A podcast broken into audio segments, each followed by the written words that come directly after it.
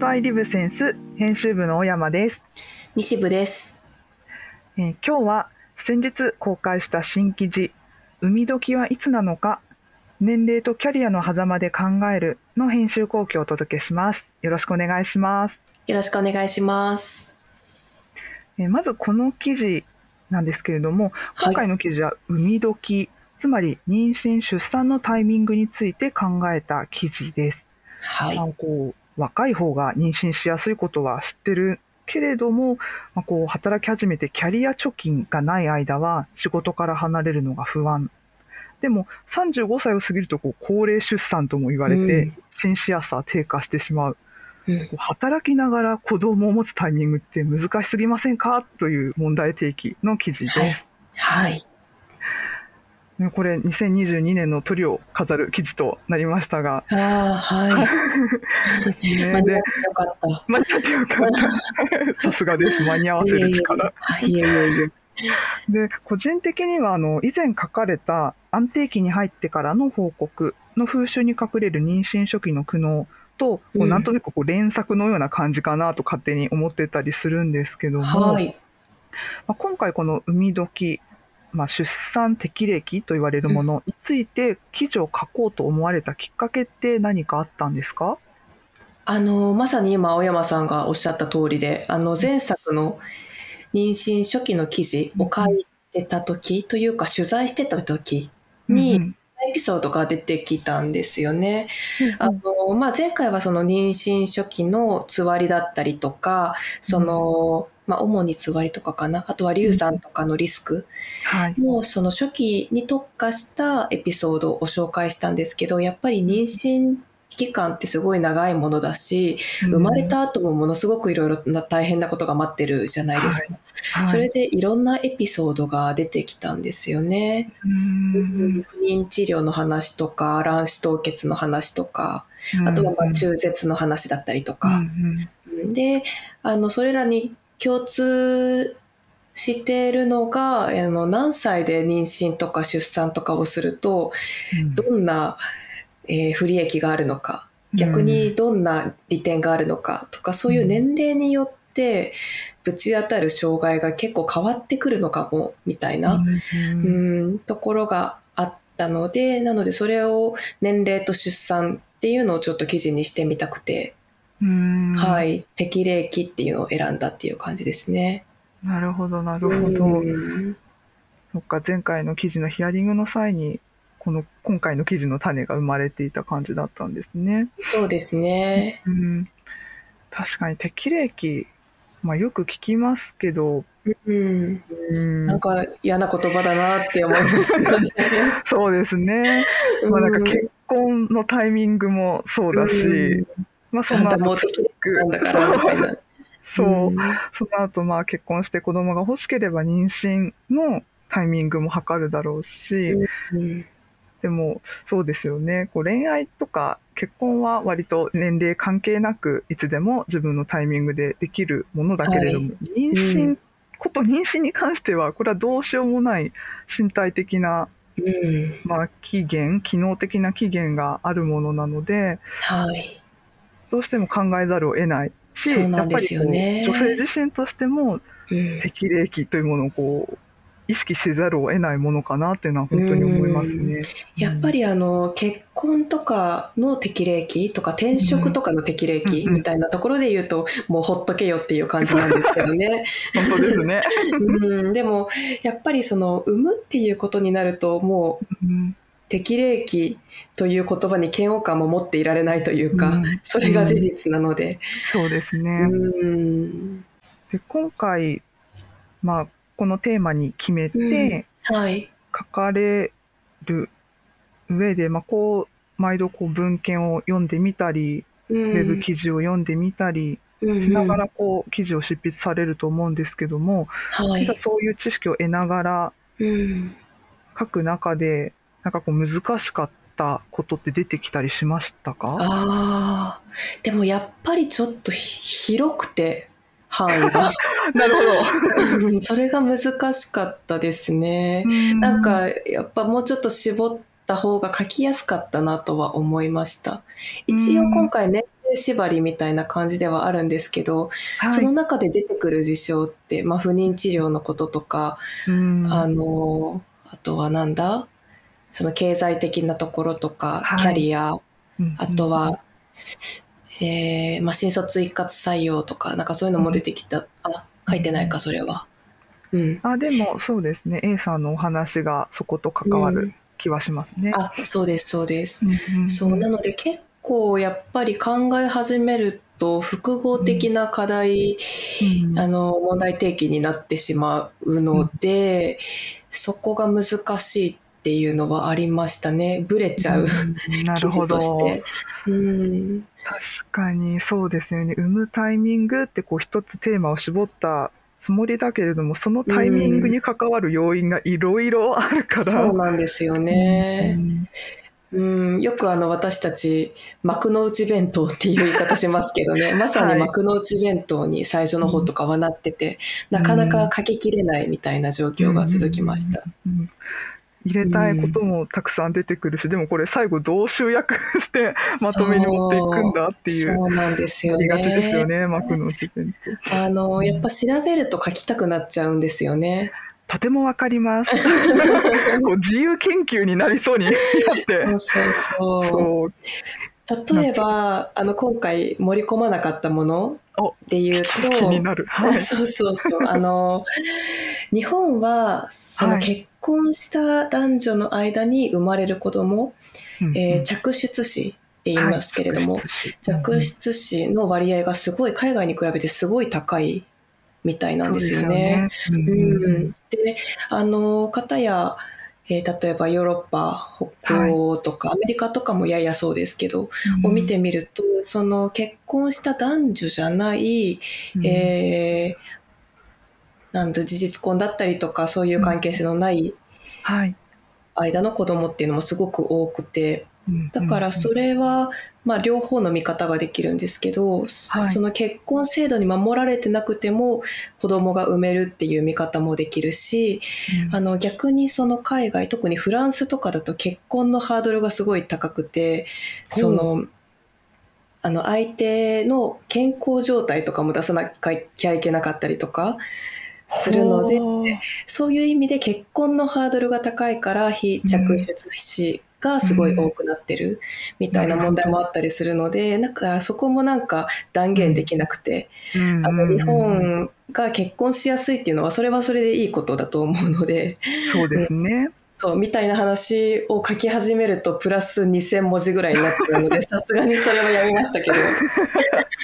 いやーでもそうですよね。うんタイミングの難しさは、なんかその、なんですかね、結婚相手がいなくてもうん。子供を産めるかどうか、いや、結婚相手がいないと子供を持つことが社会的にあまり良しとされないみたいなところでも変わってきますよね。まず相手いなければ、妊娠出産という最初のファーストステップが踏めないみたいな、確かに確かそのにタイミングも関わってきますしね。そうですね。それはそうですね。うん。やっぱりあの、まあ、非着出子の多い国だったらね結婚してなくても産めるかもって思えるかもしれないですけど、うん日本だとなかなかハードル高いですよね。そうですね、やっぱり、なんか、ううん。ん結婚が前提で子を持つっていう、やっぱり文文化じゃないな、慣習、法律になってるようなところもあるので、なかなか。ね。うん。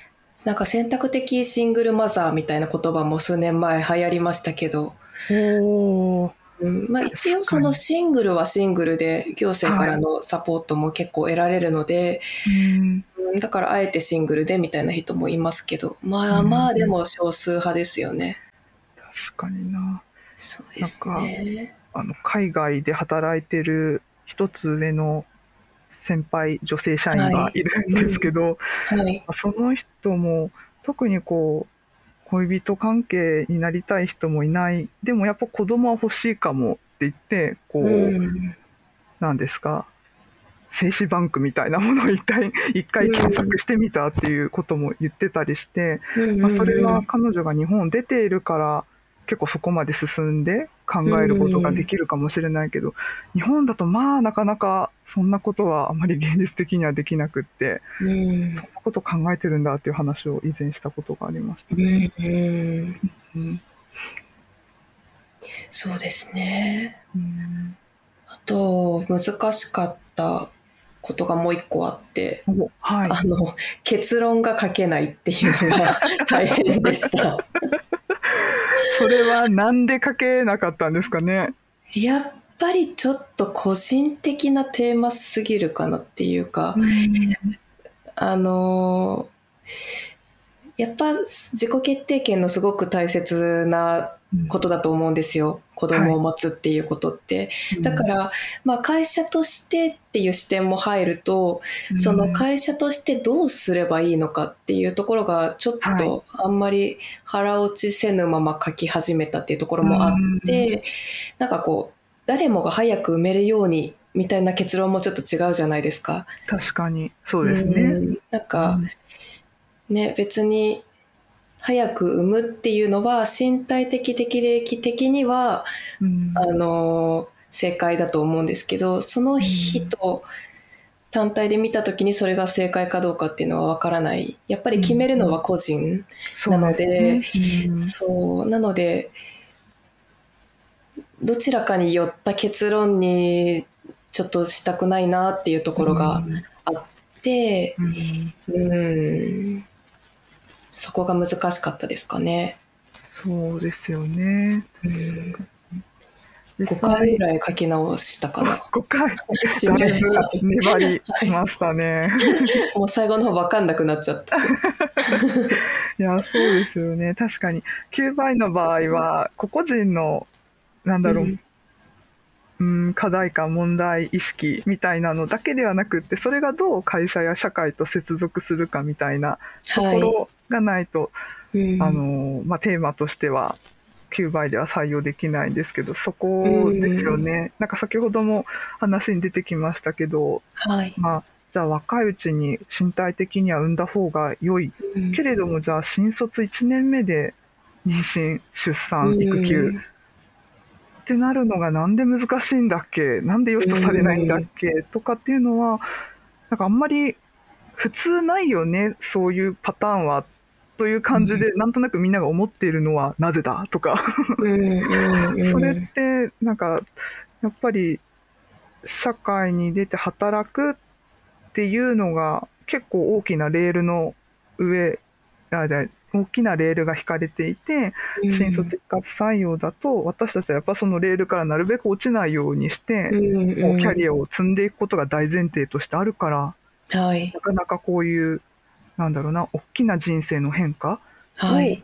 会社側、社会側がなかなかこう柔軟に受け入れられない何かが出来上がっているとかっていうのが、まあ、実際この社員のいろんな方のエピソードを聞きながら、なんか見えてきたところはすごいありましたね。そうですよ自分の中のそう当たり前が、うん。そっか、なんで当たり前なんだっけとか、うん。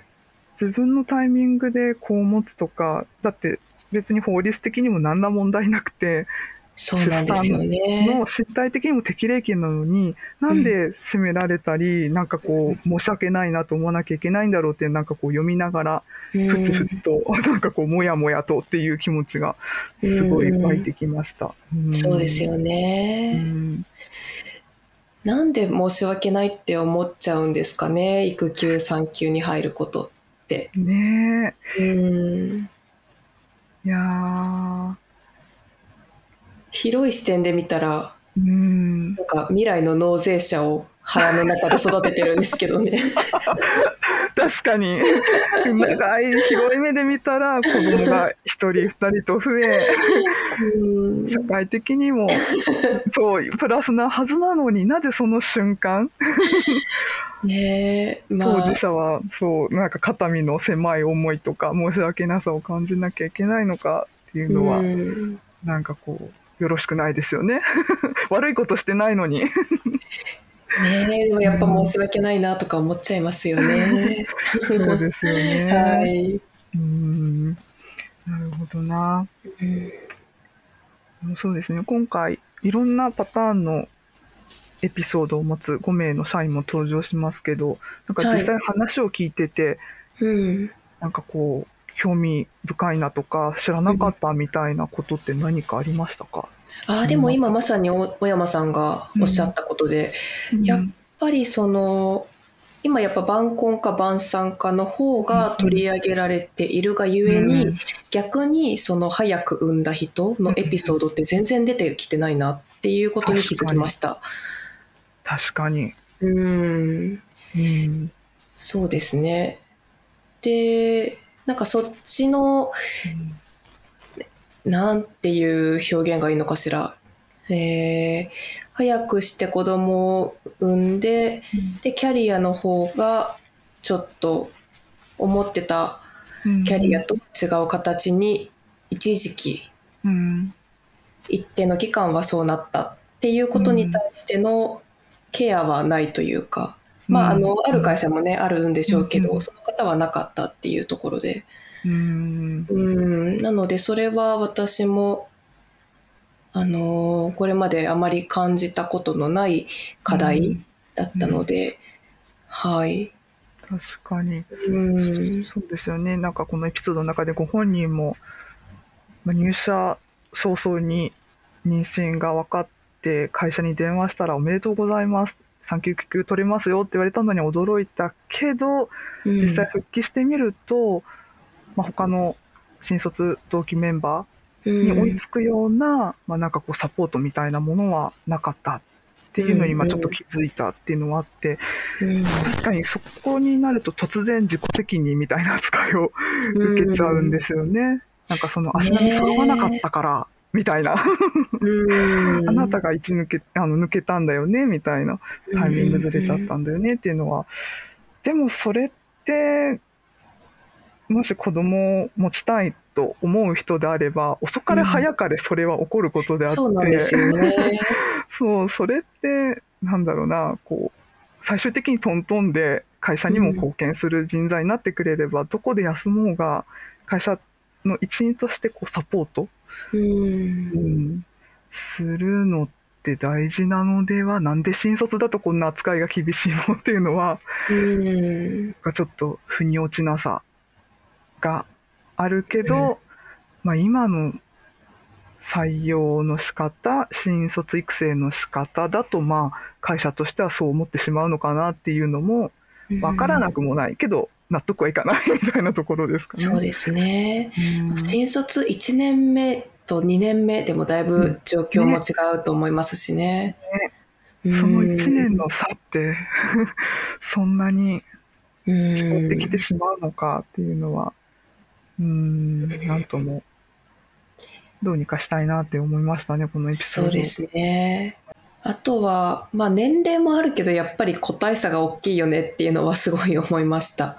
なるほど。はい。うん。やっぱあの、40代になったら誰もが妊用性がかなり低くなっているわけではないというか、全然40代でも、あの、自然にできる人はできるし、うんうん。20代、30代でもできない人はできないので、まあ、今回の年齢による妊用性取り上げましたけどあの個人差もともとあの持ち合わせているものっていうところもかなり大きいので、まあ、ほんあの将来的に子供が欲しいって思っている人はやっぱり自分の体の状態を知っておくっていうのは独身であろうが結婚してしてようが大切なことだなっていうのは思いました。そうですよね。なんかこう、私もこう、まだ結婚もしなくて、出産も本当に人生でするか、しないかっていう、決めかねてます。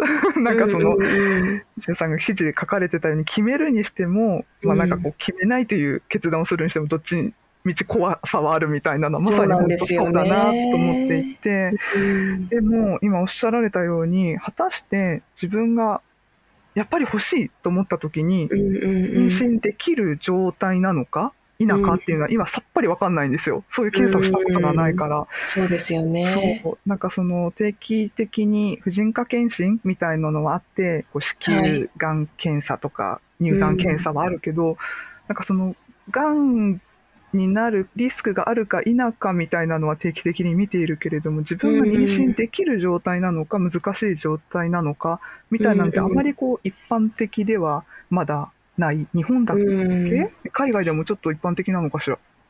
どうなんですかね。う。ん。うん、まあでも別に海外とかでもその出産とかを意識しない人が自分の卵子の数調べたりはしないでしょうから、そこは紐づいてるのかなとは思いますけど、例えばその今あの少し出たような卵子の種みたいなやつがどれぐらい残ってるかみたいな検査は AMH っていうのかな？はい。名前だけ聞いたことあります。うんうん。はい、そう、多分その、特に症状がない人は自費診療とかになっちゃうと思いますけど、そういうのを調べておくとかもいいのかなと思いますし、もちろんその卵子凍結とかも一つの選択肢でしょうし。そうですね。うん、でもなんかやっぱ記事の中にもあったようにいずれにせようん、この妊娠するしないの判断をするためだけでもやっぱ早めに自分の状態を知っておく。うん。っ て大事だなと思うけど、でも産まないって決めるのって難しいですよね。そう産まないって決めるのは難しいし、うん。特に20代の頃なんて妊娠できない状態とは思わない、うん、あんまりそこまで確かに。自分の。体のことを分かってなくて、まあ、いつか結婚して妊娠して子供を持ってっていうのがこう特に何のなんかリスクとかも考えずにこうできるものと思っていて確かに。いざとなった時にあれみたいな、うんこんな疾患があったんだとかもっと早めにこう妊活してればよかったみたいなことがやっぱ少なくないのかな実際に妊活をした人の話を聞いていくとっていうのはそうですね。ますね。だからうん。なんですかね、なんか、結婚、出産をうっすら考えてる20代、いよいよした方がいいのかな、したいかなって、自分の中でリミットを決めて考える30代っはい。ていう、なんかその、自分の気持ちのタイミングと実際の身体的なタイミングのズレがうん。私にもあってなんか難しいなってうん 改めて記事を読みながらこの編集後期を取りながらうん。反数しながらやっぱ難しいっていう結論しか出てこないそうですよね。うんそれってなんかどういう状況だったら決まるんですかね？パートナーにもよるのかしら？ねえうんなんかそれもある気がしますねやっぱなんか子供を持つっていうのはそうですね私の中でもやっぱパートナーありきかなっていううん。のはありますし、そうなんかもうもはやタイミングも自分でいつがベストか分かんないし、ベストなんてないのが真実なのかもしれないし、まあ身体的に言えば、スーナーザベターですよね。そう。そうそうそうそうそう、う。ん。早けりゃ早い方がききっといい。だけどなんかもうねよくできちゃった婚とかめあのおめでた婚とか言いますけど、もうなんかできた時がそのタイミングっていうのが私の中で一番なんかこう納得がいく気はする。そう。うん。まあなんか今もお話しした通りこの記事の中で適齢期って年齢とかその妊娠しやすさの妊用性みたいな面と、まあ、キャリアとかお金の問題とかっていう身体的ではない方の適齢期はい。っていう2つあるんじゃないかっていうのは、うんまさに共感オブ共感で。うんただどっちが調整可能かって言われたらやっぱ社会的適齢期の方がもちろん調整可能なので体は仕組みは変えられないので、そうですね。うん本当に。だから、まあ本当にそうですよね。もっと働きやすい、生きやすい、うんみたいなことを目指すのであれば、もう少しやっぱり、あなんですかね、社会とか会社とかの、うん、あと性教育とか。そうですね、めちゃくちゃ大事ですね。うん 本当に。ややっっぱ知識ないで何もできないですよね。そう。はい。あの、晩婚化でもいいんですけど、やっぱその後に、えーいかに、なんだろう、子供が欲しいんだったり、だったら、うんうん。いかに早くそこに気づけるかみたいなところってあるじゃないですか。あります。うん。そうですようね。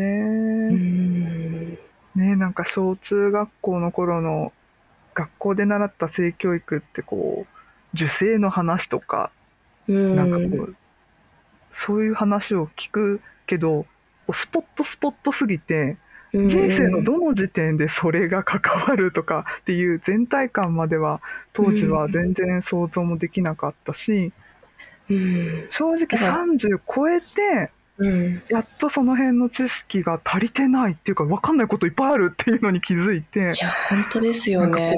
そういろんな情報をかき集め出してもう遅いみたいなものもあるし、いよいよなんかこう準備決断しなきゃいけないものもあるなとかう聞きん始めたから、うん。じゃああの 仮にうん。仮に小山さんが、うんえー子供がうん。欲しい25歳に戻ったとしたらどんな知識を授けたいですか、大事。それ大事だな、うんそうですよね。うん。まあまず、なんか女性に生まれたからって必ず妊娠できるうん。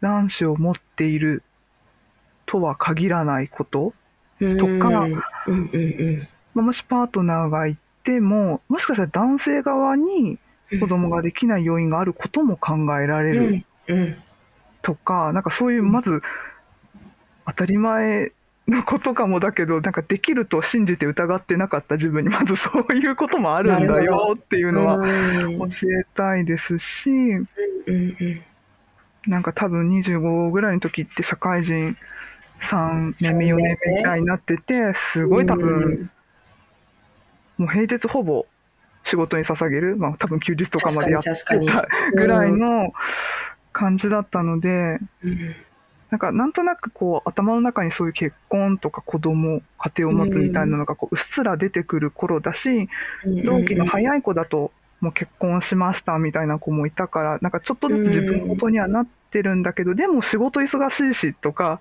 今なんだろうやってる仕事から離れるの怖いしっていうのをなんとなくこう真剣に結婚妊娠のことを考えることから逃げるための口実にしてた部分もちょっとあると思うんですよね。